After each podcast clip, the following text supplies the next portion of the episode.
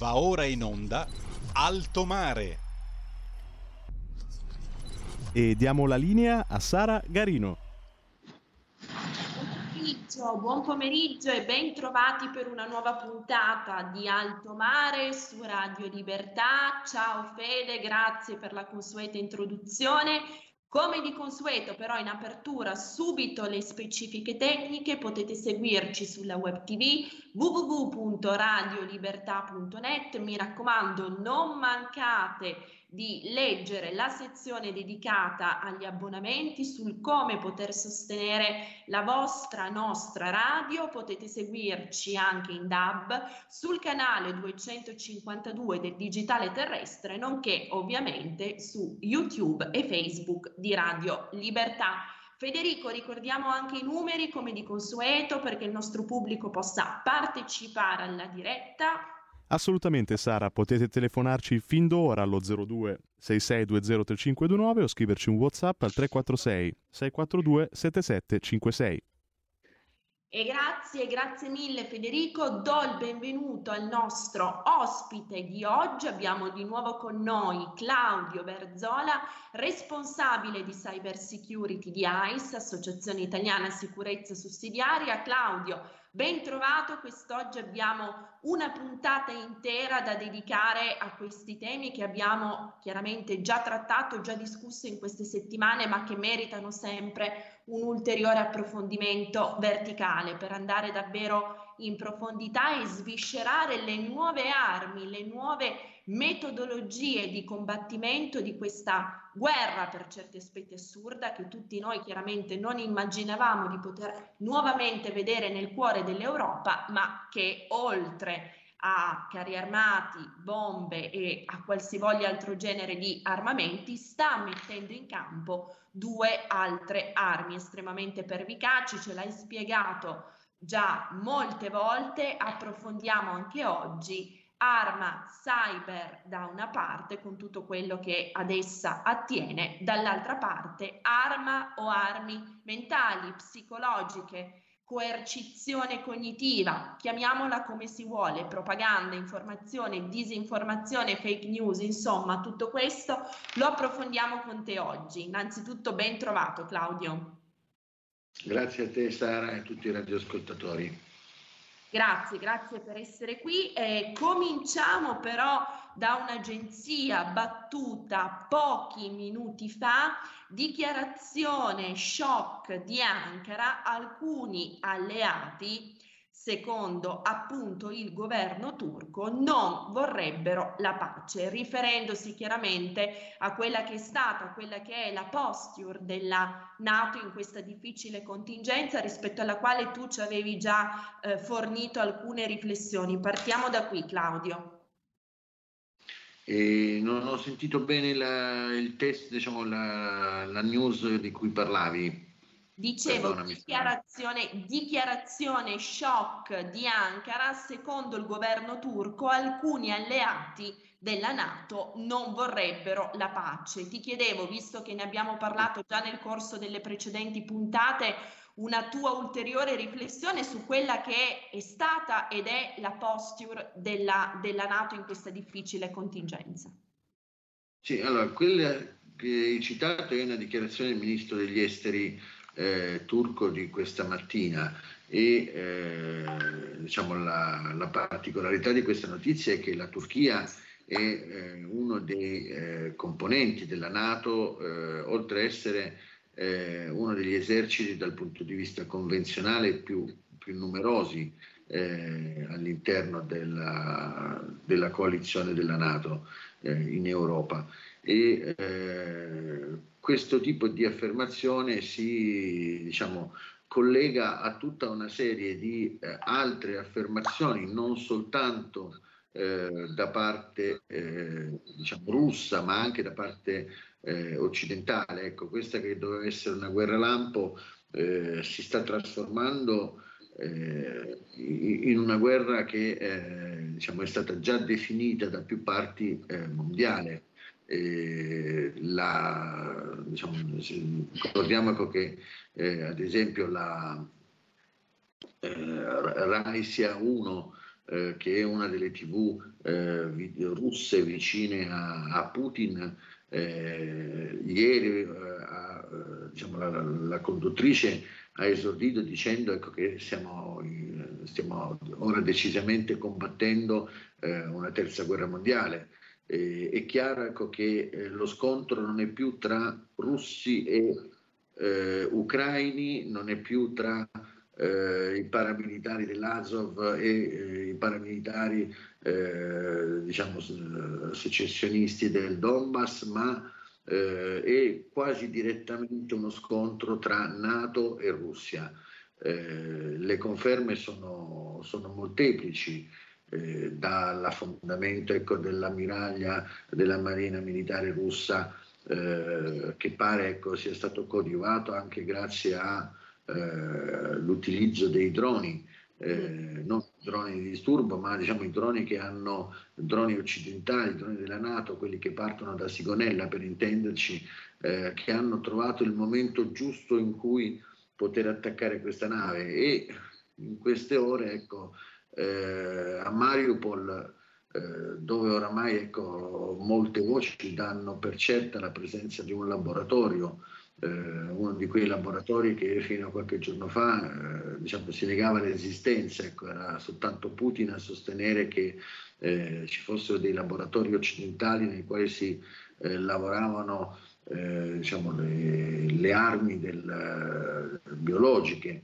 Eh, sembrerebbe ecco, ecco, che all'interno di questo laboratorio, nella fabbrica, sotto la fabbrica, ecco, siano presenti truppe NATO, eh, francesi, inglesi, eh, e questo, diciamo, se confermato, eh, diciamo, andrebbe a eh, conclamare quella che è eh, una guerra a tutti gli effetti tra la NATO e la Russia che, che potrebbe ecco, nel giro di poche settimane degenerare. Ecco Claudio, rispetto a queste cose che ci hai detto, no? al fatto che pare fossero presenti, fossero asserragliati all'interno di questa acciaieria anche eh, esponenti, diciamo, del fronte, chiamiamolo così, occidentale, inglese, hai detto tu, anche, anche svedesi, si, si dice che ci fossero anche svedesi quanto, quanto è pervicace davvero la guerra delle informazioni, cioè come è possibile che eh, una, una verità, un dato di fatto venga davvero così distorto, vorrei dirti a monte, ma in realtà ancora prima no, che a monte, perché semplicemente tante cose non, non, non trapelano, vengono proprio bloccate prima che si sappiano e prima che se ne possa parlare, in ambedue i fronti. Eh. E questa è una cosa, diciamo, eh, assolutamente normale nel corso di un conflitto.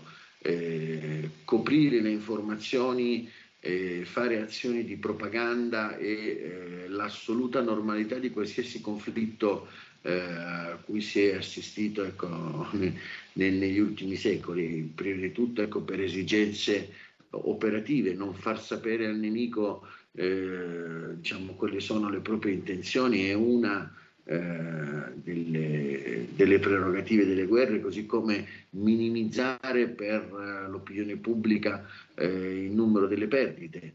Eh, enfatizzare, qui siamo nel campo della propaganda, enfatizzare quelle che possono essere delle azioni gloriose. Diciamo, osserviamo ad esempio il comportamento eh, del governo ucraino rispetto ai propri caduti eh, c'è una serie di operazioni di propaganda eh, per mantenere alto il morale della truppa e quindi gloria al, al militare che, eh, che, fa il, suo, il proprio dovere e eh, diciamo, il traditore chi si, traditore chi si arrende. E, quindi diciamo, dalla, dalla, dalla propaganda normale, assolutamente normale che c'è in qualsiasi guerra, in questo periodo stiamo assistendo invece a un'opera di disinformazione ancora più pesante, eh, una tra le più pesanti a cui eh, noi diciamo, abbiamo assistito ed è un'opera di, di disinformazione dell'opinione pubblica perché sull'opinione pubblica, soprattutto nelle democrazie, eh, si gioca un'altra battaglia. Eh, diciamo, se eh, una, una, coalizione politica è più vicina o più lontana da uno dei contendenti, riuscire a orientare il proprio eletti, eh, l'elettorato eh, può costituire un, un'arma vincente, ad esempio eh, per Zelensky riuscire a eh, convincere l'opinione pubblica eh, dei paesi occidentali che eh, lui necessita di armi per poter vincere la guerra e se questo non accade eh, potrebbero avere ripercussioni sul loro territorio perché i russi potrebbero dilagare eh, fino a, al Portogallo eh, è una, un'attività assolutamente diciamo, di, eh, di, propaganda mista a disinformazione quando eh, e sulla disinformazione ecco, eh, stiamo assistendo a la massima espressione di disinformazione dall'una e dall'altra parte. E, è sufficiente insinuare il dubbio, quindi eh, noi abbiamo una certezza, ad esempio, eh, su, un, su, un, attentato piuttosto che sulla strage di civili.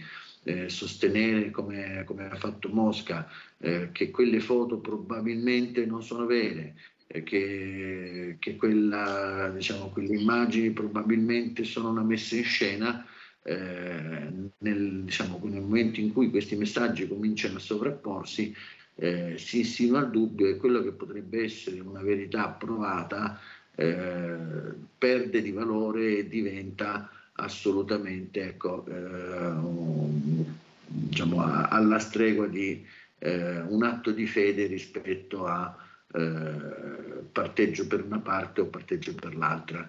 Ed è lì che secondo me, ne parlavamo negli altri giorni, sarà il ruolo dell'informazione, come fate voi, eh, quindi diciamo informare con correttezza è fondamentale per mantenere una, la, la, libertà di informazione all'interno di un paese come il nostro, l'Italia, che eh, credo voglia rimanere libero. Certo. E proprio per continuare a fare informazione, per rispondere alle istanze di chi ci ascolta, mi dicono dalla regia che abbiamo un ascoltatore in collegamento, quindi prego Federico, sentiamo subito il pubblico. Pronto, ciao, sono Paolo da Verona. Benvenuto Paolo. Allora, io sento parlare di guerra di propaganda. Allora, qui mi sembra non ci si renda conto che la guerra di propaganda eh, dell'Unione Europea, mh, mm, dell'Italia europeista e mondialista, perché noi abbiamo un'Unione Europea che è portatrice dell'ideologia mondialista, della mondializzazione, e una Nato che appunto è portatrice della mondializzazione. E, eh, e Putin ovviamente è il capo eh, dei populisti cioè di coloro che si oppongono alla mondializzazione. Allora, mm, come è funzionata la guerra di propaganda? Eh, ricordiamo che durante mh, mm, la guerra fredda, nella quale noi eh, combattevamo, diciamo, come Occidente contro il comunismo, eh, nelle nostre televisioni non vi era la continua ed assillante propaganda dei genocidi comunisti eh, mostrando continuamente immagini dei genocidi comunisti, delle vittime dei genocidi, eh, dei bambini sterminati, eccetera. Non c'era ed eravamo in guerra. Invece nel 2000 intorno, quando eh, è iniziata la mondializzazione e l'euro, è iniziata la martellante propaganda e ripeto, non eravamo in guerra, in teoria, è iniziata la martellante propaganda dei genocidi nazisti, ma eh, in televisione è una propaganda martellante di cui sembra che nessuno si accorga. E continui eh, fiction, eh, film, serie televisive, sui genocidi nazisti, sulle vittime dei genocidi nazisti, sugli ebrei, sui bambini ebrei, naturalmente vittime dei genocidi nazisti, che è tutto vero, ma come si sa la miglior menzogna è la mezza verità. Per cui se ogni giorno ci sono 50, di, 50, ore di trasmissione sui genocidi nazisti, ci dovrebbero essere 50 ore sui genocidi comunisti, eh, mondialisti, internazionalisti, che è l'ideologia dell'Unione Europea. In questo modo si è creata una guerra di propaganda nella quale i populisti, cioè chi si oppone alla mondializzazione, è stato criminalizzato come genocida, portatore di genocidi e invece i mondialisti si sono eh, santificati come antinazisti responsabili di nessun genocidio. Ciao.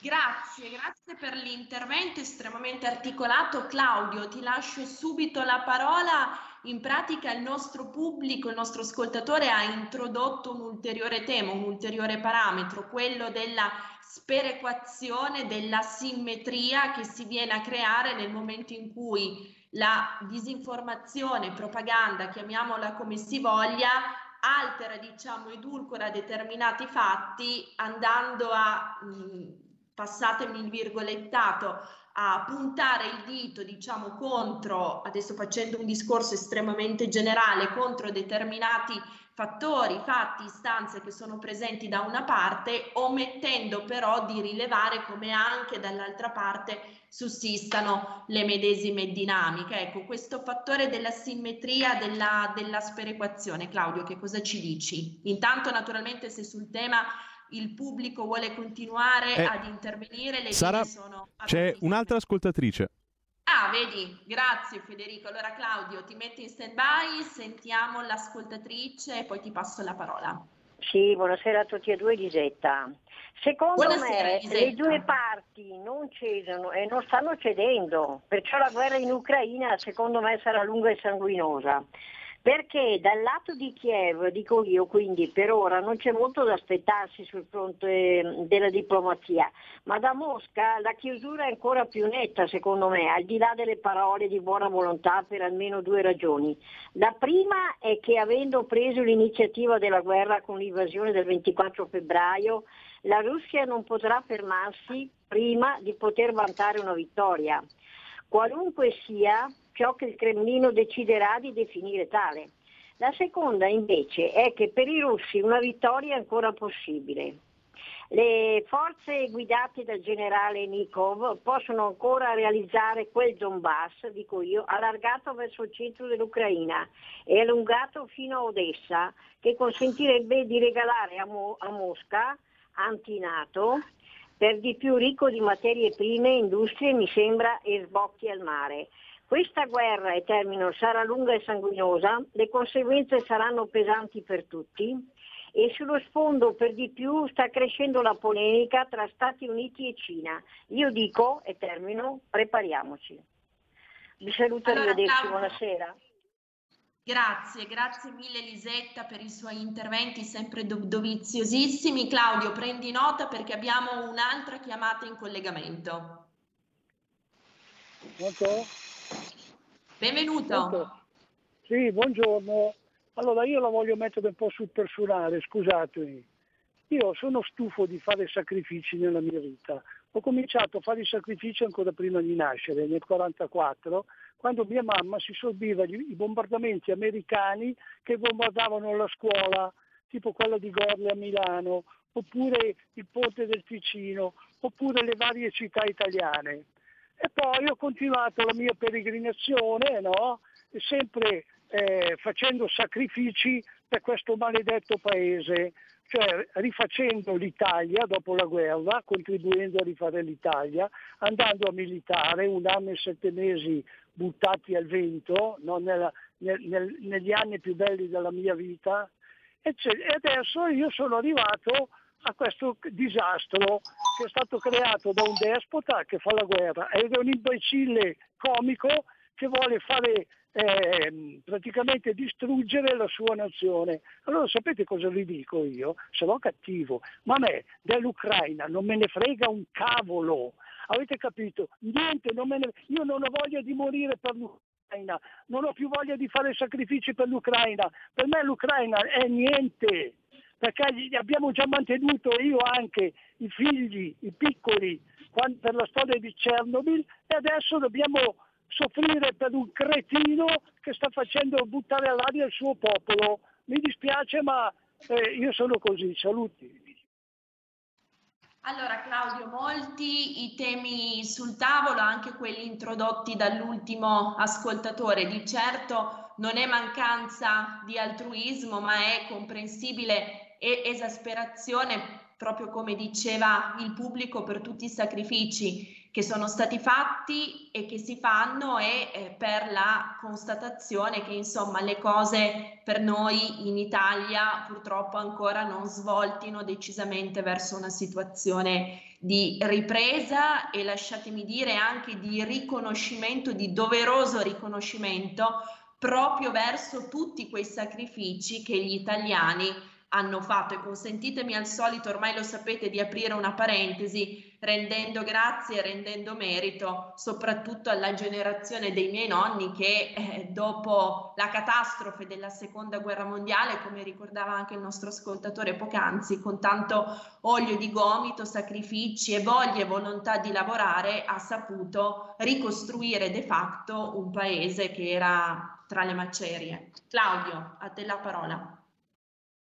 E, diciamo, non, non, sono un politico e eh, diciamo, quindi diciamo, quella che è il mio pensiero eh, politico rispetto a tutta quanta la vicenda eh, me lo tengo per me. La parte ecco, che secondo me può risultare interessante ecco, andando a fare una sommatoria di tutti quelli che sono stati gli interventi degli ascoltatori è la percezione eh, diffusa che si ha di questo conflitto. Oramai eh, se andiamo a osservare la cronologia degli eventi, si è passati otto anni fa nella guerra eh, in Donbass che nessuno eh, praticamente eh, diciamo, ne aveva percezione. Eh, per quanto eh, ci fosse una presenza militare anche italiana, non parlo dell'esercito regolare, parlo di volontari che andavano a combattere dall'una e dall'altra parte. Per otto anni eh, questo conflitto diciamo, è, rimasto come un incendio, diciamo, le, le, ceneri eh, continuavano a bruciare sotto e eh, si gonfiava quella che poi adesso eh, diciamo, è diventata in maniera conclamata un, una guerra e, un, e, e, molti, ecco, come dicevo prima, cominciano a parlare di guerra mondiale. E, l'informazione, la, la, propaganda e la disinformazione eh, stanno agendo lentamente sul, diciamo, sulle, sui nostri menti, sulle nostre menti dell'opinione pubblica, a, abituandole a delle situazioni eh, rispetto alle quali ecco, gli ascoltatori che sono intervenuti hanno una eh, posizione di rigetto, ecco, eh, hanno giustamente paura, manifestano giustamente eh, una lontananza del conflitto eh, da, rispetto alla loro vita quotidiana. Eh, però quello che si sta assistendo, ecco, diciamo, giorno dopo giorno, eh, è il portare non quelli che sono diciamo, i dati oggettivi quindi perché questi contendenti eh, sono in guerra fra loro, eh, quali sono le ragioni reali eh, che sono dietro al conflitto, si è passati ecco, a, un, un a, eh, diciamo, trasmettere eh, al popolo eh, le ragioni per cui entrare in guerra, le ragioni per cui aiutare militarmente eh, l'Ucraina, le ragioni per cui stare da una parte piuttosto che da un'altra. E eh, questo eh, è stato fatto e continua, e continua, a essere fatto eh, diciamo, per tutta quella che sarà la durata, che oramai tutti dicono una lunga durata mm. eh, di questa guerra ed è eh, quello che viene chiamato il principio della rana bollita, ovvero se voi prendete una, una rana e la, la, gettate in una pentola di acqua calda, questa rana scapperà via immediatamente, salterà fuori. Se voi la mettete dentro l'acqua fredda e cominciate piano piano a riscaldarla, eh, la rana pian piano ecco, diciamo, si abituerà a questo calore fin quando non si indebolirà e quando l'acqua sarà completamente eh, bollente non riuscirà più a saltare fuori. E quindi eh, portandolo a quello che eh, sono le, le, esperienze dei giorni nostri, eh, quello che cui stiamo assistendo è una eh, continua eh, diciamo un continuo bombardamento di informazioni di tipo militare. Eh, oramai penso che anche la, una massaia sa che cos'è un javelin. Eh, fino a qualche mese fa eravamo in pochi a conoscere cos'era un javelin, eh, cos'è un drone, cos'è eh, battaglione Azov, queste sono diciamo, le parole che girano e continuano a girare. Ed è, ed è, su quello che eh, secondo me eh, bisognerebbe fare esercizio, soprattutto ecco, tu Sara che sei una giornalista e la vostra radio ecco, lo sta facendo in maniera egregia, riuscire a mantenere eh, il vostro pubblico informato non sulla propaganda, non sulla disinformazione, ma informato eh, su quello che sta succedendo veramente, su quelle che sono le, le reali ragioni eh, di una guerra. Ecco, eh, Claudio, e continuiamo a farlo con te fra 60 secondi perché siamo arrivati al blocco pubblicitario.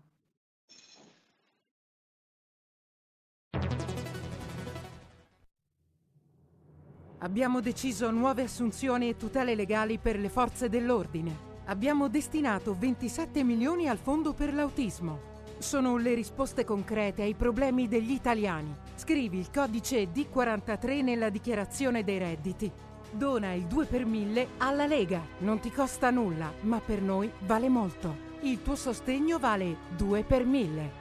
Messaggio autogestito Lega per Salvini Premier. Stai ascoltando Radio Libertà. La tua voce libera, senza filtri né censura. La tua radio.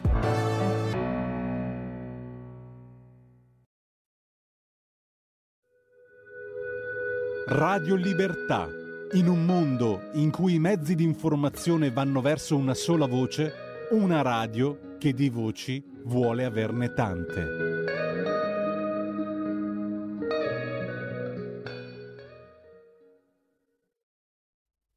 E la linea torna a Sara Garino e Claudio Verzola.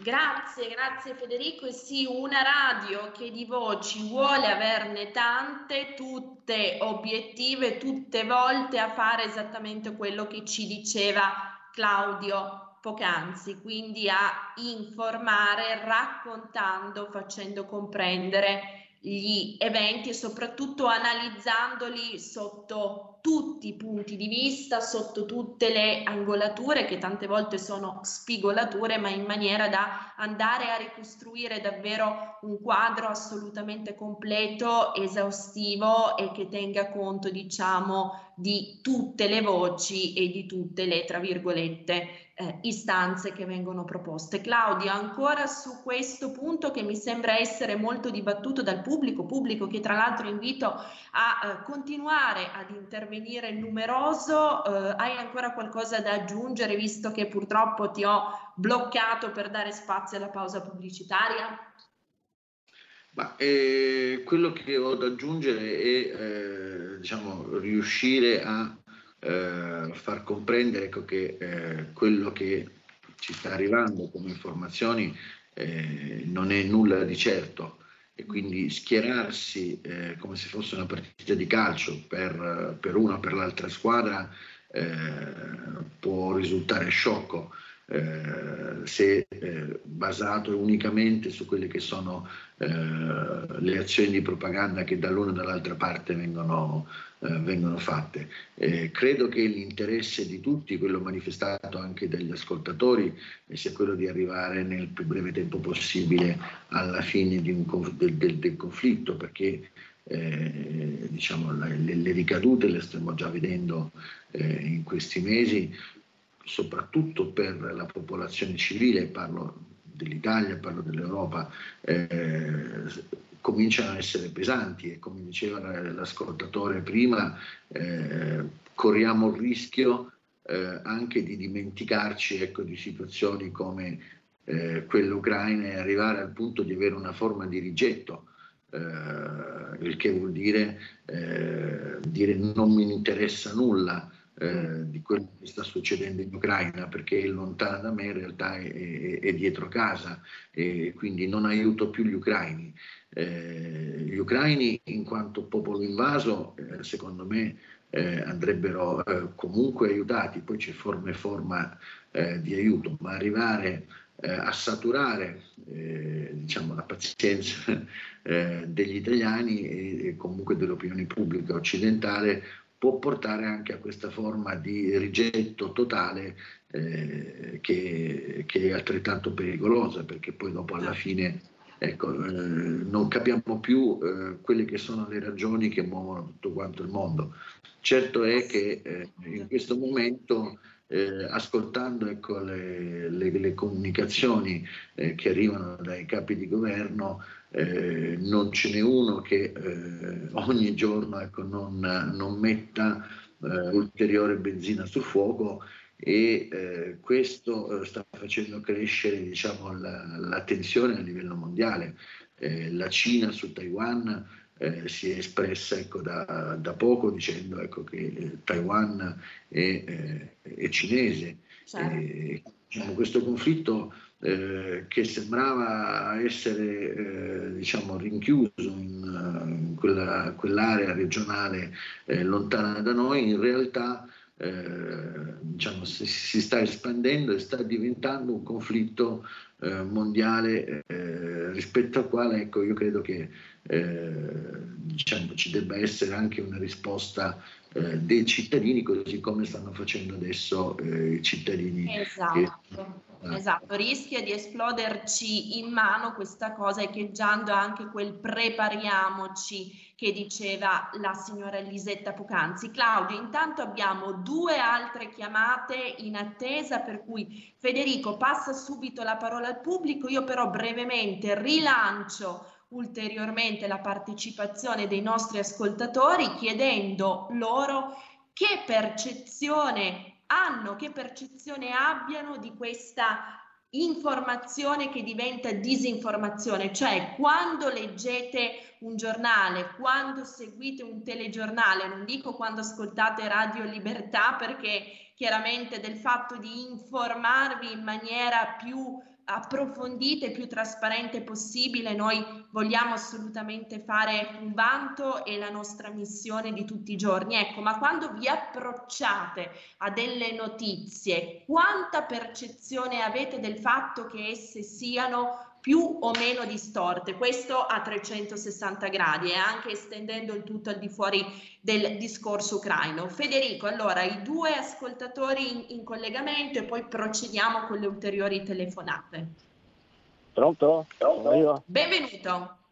Eh, buonasera a tutti e due. Allora, eh, io penso che anche un cretino mai abbia capito che la guerra non è per una libertà o per la difesa di un qualcuno. Questa qua è una guerra pianificata nel tempo dove un unico, eh, un, ci sono due vincitori, l'America e la Cina.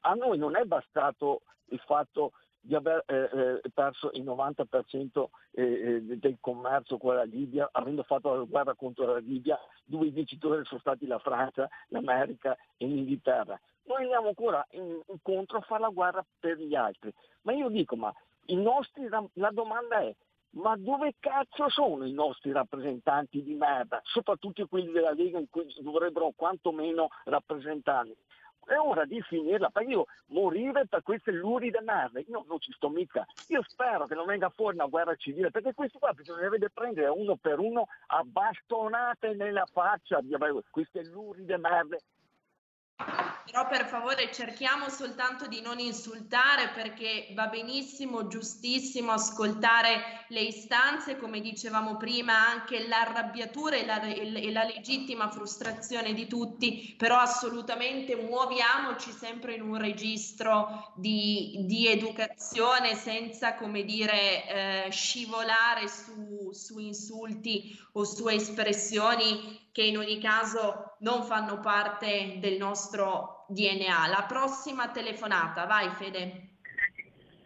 Pronto? Benvenuto. Benvenuto, ciao Augusto D'Alecco. Eh, Sento parlare di asimmetria dell'informazione. Direi piuttosto che c'è un'informazione vergognosa a senso unico in Italia. Qualsiasi telegiornale, la maggior parte dei, della carta stampata, è antirussa, filo governativa e filo ucraina. E il governo, compreso quel ministro degli esteri indecente che si chiama Di Maio, è schiacciato sulla volontà degli Stati Uniti.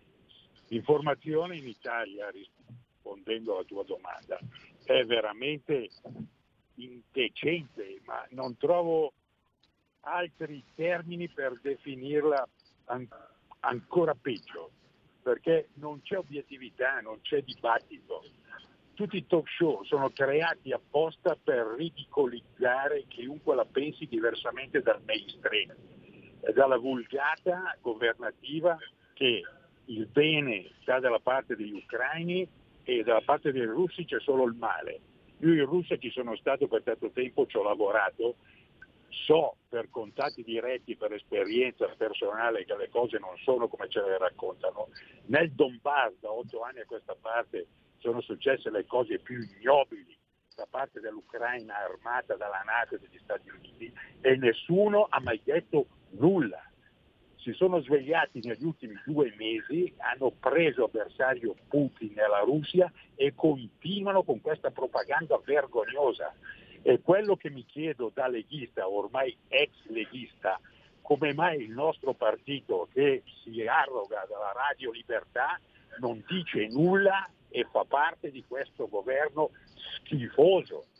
Schifoso vuol dire globalista eh, completamente eh, sdraiato sulla volontà di Biden, degli Stati Uniti, del grande re della globalizzazione e noi cittadini che dovremmo essere liberi ci è proibito anche di pensare. Noi che dovremmo essere la democrazia, nel senso di Stato di diritto, per esempio, per esempio, questi ci ricattano o ti vaccini o non lavori e affamo te la tua famiglia e noi siamo lo Stato di diritto no? tutti sti cazzoni giornalisti di qui di là, in Russia c'è l'autocrazia, c'è la dittatura ci dobbiamo sorbire questi qua, i vari Di i vari Draghi, eccetera, eccetera. Non mi dilungo perché sennò perdo proprio il controllo. Spero di essere stato abbastanza sintetico. Vi ascolto per radio e vi ringrazio. Ciao. Grazie mille, chiarissimo, Stato di diritto e soprattutto diritto alla conoscenza perché per poter pensare noi vogliamo essere liberi, vogliamo pensare far pensare, bisogna evidentemente in primis sapere le cose. Abbiamo un'altra telefonata dal pubblico, quindi Claudio stai in stand by, prego Fede. Ecco, buongiorno, buongiorno Sara, buongiorno anche il signor Claudio. Sono Benvenuto. Francesco, grazie, sono Francesco e ti chiamo da Rona, sul Lago Maggiore. Allora, Benvenuto Francesco. grazie, molto gentile. Allora, io mi sono fatto un po' una mia, una mia idea, una mia opinione. Come non sono più di primo pelo, ho 50 anni, ho, ho fatto in tempo vivere gli ultimi 20 anni del- dell'Unione Sovietica. Cosa vuol dire questo? Che praticamente, eh, l'ho studiato anche a scuola, la storia e tutto, la geografia, arriviamo al punto di Chernobyl. Io non mi fido di quello che viene detto dal discorso sia ucraino che russo perché tanto è la stessa, è la stessa voce. Quando c'è stata la tragedia di Chernobyl, se non mi ricordo male, c'è passato un mese prima che il Partito Comunista, il Gorbaciov, diceva al mondo che avevano avuto un piccolo problema a una centrale nucleare, che invece il problema non era piccolo ma era molto enorme. Io mi ricordo anche che la nube tossica ha girato un po' ed è arrivata anche qua verso l'Italia che ci dicevano l'insalata, la frutta, la verdura, di stare attenti così. Quindi vuol dire che già come, come imprinting eh, che arrivano dall'ex partito comunista sono già indirizzati a dirti quello che vogliono loro. Che ci sia in ballo un- una guerra, una tragedia, questo è fuori discussione che è vero. Però le notizie, secondo me, le dicono un po' come vogliono loro e poi dopo l'informazione, specialmente quella italiana che abbiamo già visto anche con la pandemia, con il Covid, prima erano tutti virologi, adesso sono tutti esperti militari. Alla prossima non so cosa diventeranno perché qua tanto si dà da mangiare a tanta gente. Prima hanno dato da mangiare alle case farmaceutiche e adesso danno da mangiare alle case che costruiscono armi. Con questo vi saluto, vi ringrazio dello spazio, complimenti per la trasmissione e sempre avanti così. Buon... Avanti sempre così, grazie, ma soprattutto avanti sempre meglio, perché quello che vogliamo fare è darvi come detto, un'informazione sempre più completa e approfondita. Allora Claudio, ti passo la parola, abbiamo ancora dieci minuti, se qualche altro ascoltatore vuole intervenire, naturalmente le linee sono ancora aperte. Vai Claudio. Allora, eh, io diciamo non, non, c'è nulla di nuovo se uno va a eh, asciugare i concetti espressi dai radioascoltatori. Eh, vediamo ecco, che c'è eh, una, quella che diciamo, viene chiamata diciamo, un, un, la formazione di un'opinione che sostanzialmente, eh, andando a fare la fotografia ecco, delle varie telefonate, eh, assume la colpa eh, di questo conflitto eh, agli Stati Uniti eh, per tramite della Nato e allo stesso tempo è in grado di eh, discernere eh, rispetto all'informazione, alla controinformazione, alla propaganda fatta, eh, fatta dalla Russia, quindi diciamo una posizione eh, anche eh, diciamo, particolare perché, perché va contro tutta quella che è l'informazione che arriva dal mainstream.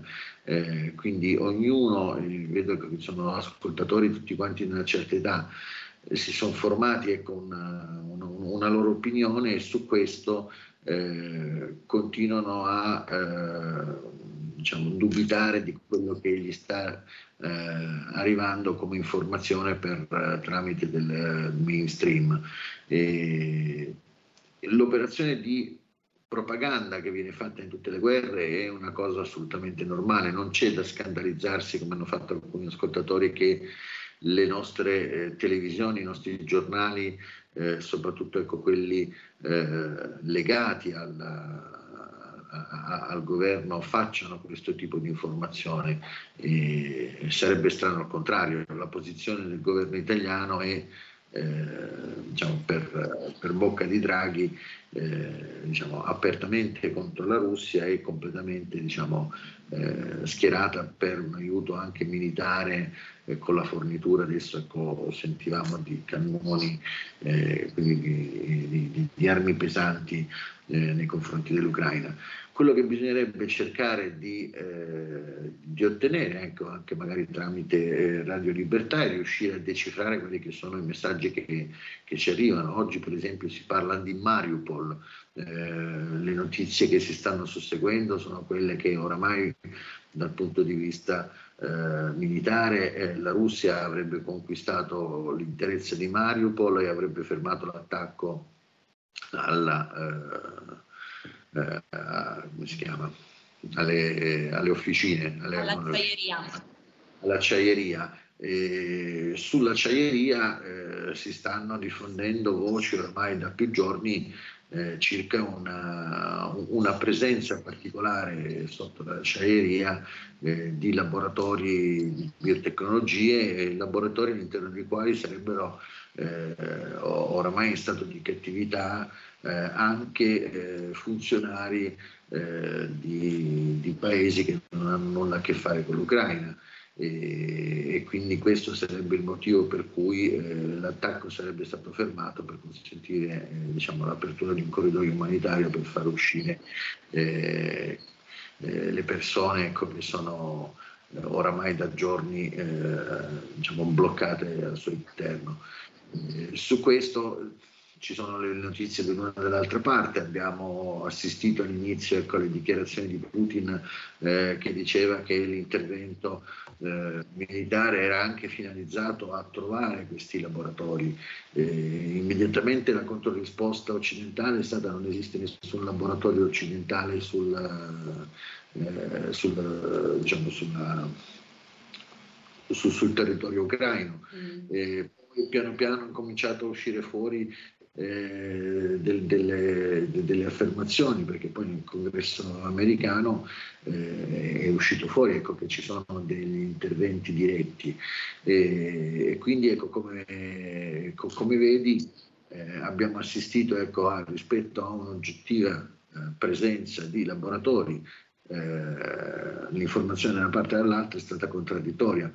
Eh, spesso eh, diciamo, questo mette eh, in eh, difficoltà eh, diciamo, chi assiste come opinione pubblica a questi eventi a riuscire a formarsi poi un, un'opinione precisa su quell'argomento e quindi diciamo, viene bombardato da un flusso di notizie. Eh, mi ricollego al primo ascoltatore quando parlava, diceva fino a poco tempo fa, tempo fa durante la guerra. Scusa l'interruzione, sì. ti chiedo solo qualche secondo perché abbiamo ancora una chiamata in linea, quindi farei parlare il pubblico, poi lascio a te le conclusioni con la ripresa del, del passato intervento e con la risposta alla nostra ascoltatrice, credo. Pronto? Eh, sono Avvocato Milano, buongiorno. Ascoltatore, Io... benvenuto. Grazie. Io mi chiedevo, ma come mai con Trump queste cose non succedevano? E lo sappiamo tutti che ad esempio l'ONU, la Nato e il Fondo Mondiale Internazionale, borsa, borsa compreso, sono delle speculazioni. A questo punto io mi chiedo, al di là della Glass-Steagall cioè che le banche sono diventate tutte speculative, ma queste guerre sono finanziate da chi? Dai soldi rubati ai cittadini per arricchire sempre di più diciamo, dei guaglioffi tipo Biden? Che mi sembra che stia in piedi con le stampelle, tra l'altro. Ovviamente torno a ripetere che questa organizzazione ONU Nata Fondo Mondiale Internazionale con la borsa, a partire anche che abbiamo avuto un esempio con Bin Laden, ehm, chiedo scusa, con Saddam Hussein, che se vi ricordate hanno incominciato a bombardarlo e a farlo fuori per rubare loro i, te- i territori, cioè questa organizzazione qui è delinque, il Pentagono, ma che ci sta a fare? Sono del delinquenziati in mano ai potentati che hanno soldi che rubano dappertutto, come ad esempio... Posso eh, intervenire col, sul contatore un secondo? Eh, non sono, eh, diciamo, eh, è riduttivo chiamarli delinquenti, sono delle grandi potenze. Le grandi potenze hanno questo tipo di comportamento. Eh, tutti i grandi imperi nella storia si sono comportati tutti allo stesso modo, non c'è bontà o cattiveria, è eh, il modo di comportarsi delle grandi potenze eh, e per rimanere grandi eh, purtroppo si muovono in questo modo. Sì, Prego, l'ascolto. Pronto? Pronto? Prego. Eh, chissà perché, mi domando io, ma da chi vengono finanziate anche queste guerre? Voglio dire che da quando Clinton ha eliminato con la Glass-Steagall Act una regola che l'Italia ha accettato, cioè ha rubato soldi dappertutto e mi domando ma con che soldi di chi fanno queste guerre? A me sembra tutto opportuno, tutto, cioè inopportuno. Cioè sono tutte cose che si possono diciamo, vedere con gli occhi dopo le conseguenze che hanno prodotto come a tuttora, che stanno producendo. Grazie, grazie mille per l'intervento. Abbiamo ancora tre minuti, Claudio. La risposta chiaramente è una conclusione che sia, diciamo, sinottica di tutta la vastità di argomentazioni che sono emerse oggi grazie al nostro pubblico. Ma, eh, diciamo, in, in, poco tempo, ecco, la, quello che eh, diciamo, stiamo assistendo, come ho detto, è un, una grandissima operazione eh, di, di, di, propaganda dall'una e dall'altra parte. Noi non siamo eh, fuori da, eh, da, questo gioco, anzi ne facciamo parte eh, completamente. Ecco, il perché l'Italia eh, si sta muovendo in questo modo è, è facilmente spiegabile. Ecco, eh, in Sicilia c'è il MOSE che è il centro praticamente di comando e controllo di tutte le operazioni della Nato, eh, c'è l'aeroporto di Sigonella dal quale partono quotidianamente i droni che osservano eh, tutta quanta la, eh, l'area eh, dell'Ucraina del Mar Nero, eh, abbiamo le basi eh, operative della Nato, abbiamo la sede della sesta flotta a, a Napoli, abbiamo Aviano, Vicenza, eccetera, eccetera. Quindi diciamo, noi di fatto ci troviamo in zona operazioni, ecco, tecnicamente questa è la nostra posizione. E, e, e quindi trovandoci in zona operazioni anche noi ci troviamo impegnati in un conflitto e questo, di questo conflitto fa parte anche la propaganda e, e compito poi eh, diciamo della, della, mente del singolo riuscire a discernere tra eh, l'esaltazione eh, di una notizia, la, l'attività di controinformazione che viene fatta dall'una dall'altra parte per riuscire a farsi un'opinione. Secondo me la cosa più sbagliata è quella di eh, decidere di scendere in campo come se fosse una partita di calcio, mm. eh, quindi facendo, facendo, il tifo per gli ucraini o per i russi, perché questa è una situazione in realtà molto più complessa. Dicevo prima, radio, la radioascoltatore intervia, non c'è cattiveria da parte degli Stati Uniti eh, nel eh, cercare di mantenere eh, l'egemonia sul mondo, così come non c'è cattiveria dall'altra parte a cercare di avere diciamo, di, di, superare l'egemonia degli Stati Uniti. I cinesi stanno facendo lo stesso lavoro che hanno fatto gli Stati Uniti eh, fino a pochissimo tempo fa e in precedenza l'avevano fatto i, gli inglesi, i francesi, gli spagnoli nelle guerre di colonizzazione e, e quant'altro. È una, una storia che eh, che si evolve e che eh, diciamo, vede in, diciamo, queste, eh, queste, azioni compiute dalle eh, grandi potenze, che sono azioni che a un paese ecco, che ha una diversa eh, conformazione come la nostra dal punto di vista dell'atteggiamento politico, soprattutto in politica estera, eh, risultano incomprensibili e vengono semplificate con una cosa cattiva e una cosa buona. Eh, c'è un effetto diciamo, positivo e negativo, bisogna capire poi per chi, ma eh, diciamo, l'importante è riuscire a eh, capire eh, dove ci stanno cercando di eh, trascinare, se c'è qualcuno che ci vuole trascinare da qualche parte, piuttosto che eh, dove ci conviene eh, rimanere diciamo, in totale libertà con la possibilità di parlare stiamo facendo adesso, eh, piuttosto che trovarci su, in regimi dove eh, questa possibilità ci verrebbe negata eh, diciamo dal, a, a, prescindere. Ecco. Quindi eh, è non soltanto uno scontro di civiltà, è uno scontro ovviamente eh, di carattere economico, eh, diciamo, non è eh, difficile da comprendere, ma su, su, questo aspetto economico si giocano anche quelle che sono le libertà nostre presenti e future. Certo, assolutamente Claudio, quindi esserci, parlare, potersi esprimere, poter fare legittimamente i propri legittimi interessi senza essere asserviti ad altri. D- direi che è una questione meramente eh, fisiologica, lasciami dire, no? Mors tua, vita, vita mea, per cui grazie per aver aperto questa questa riflessione, per aver aperto questa parentesi. Ci torneremo naturalmente. Grazie intanto per la tua disponibilità di oggi. Grazie davvero Claudio, grazie al nostro pubblico che ha partecipato numeroso, grazie per tutti gli spunti che ci fornite e anche e soprattutto grazie a voi, ai vostri interventi e ai vostri spunti che noi da questa parte diciamo del microfono riusciamo a fare al meglio, perlomeno a provare a fare al meglio, ma provare non esiste, esiste fare oppure non fare, quindi noi vogliamo assolutamente fare al meglio il nostro lavoro che è quello di studiare, approfondire, documentarci per potervi informare nel miglior modo possibile. Quindi grazie, grazie davvero, grazie naturalmente a Federico che come al solito è timoniere della nostra regia. Ora non cambiate frequenza anche se siamo in DAB perché i programmi della vostra, della nostra Radio Libertà continuano. A presto. Avete ascoltato Alto Mare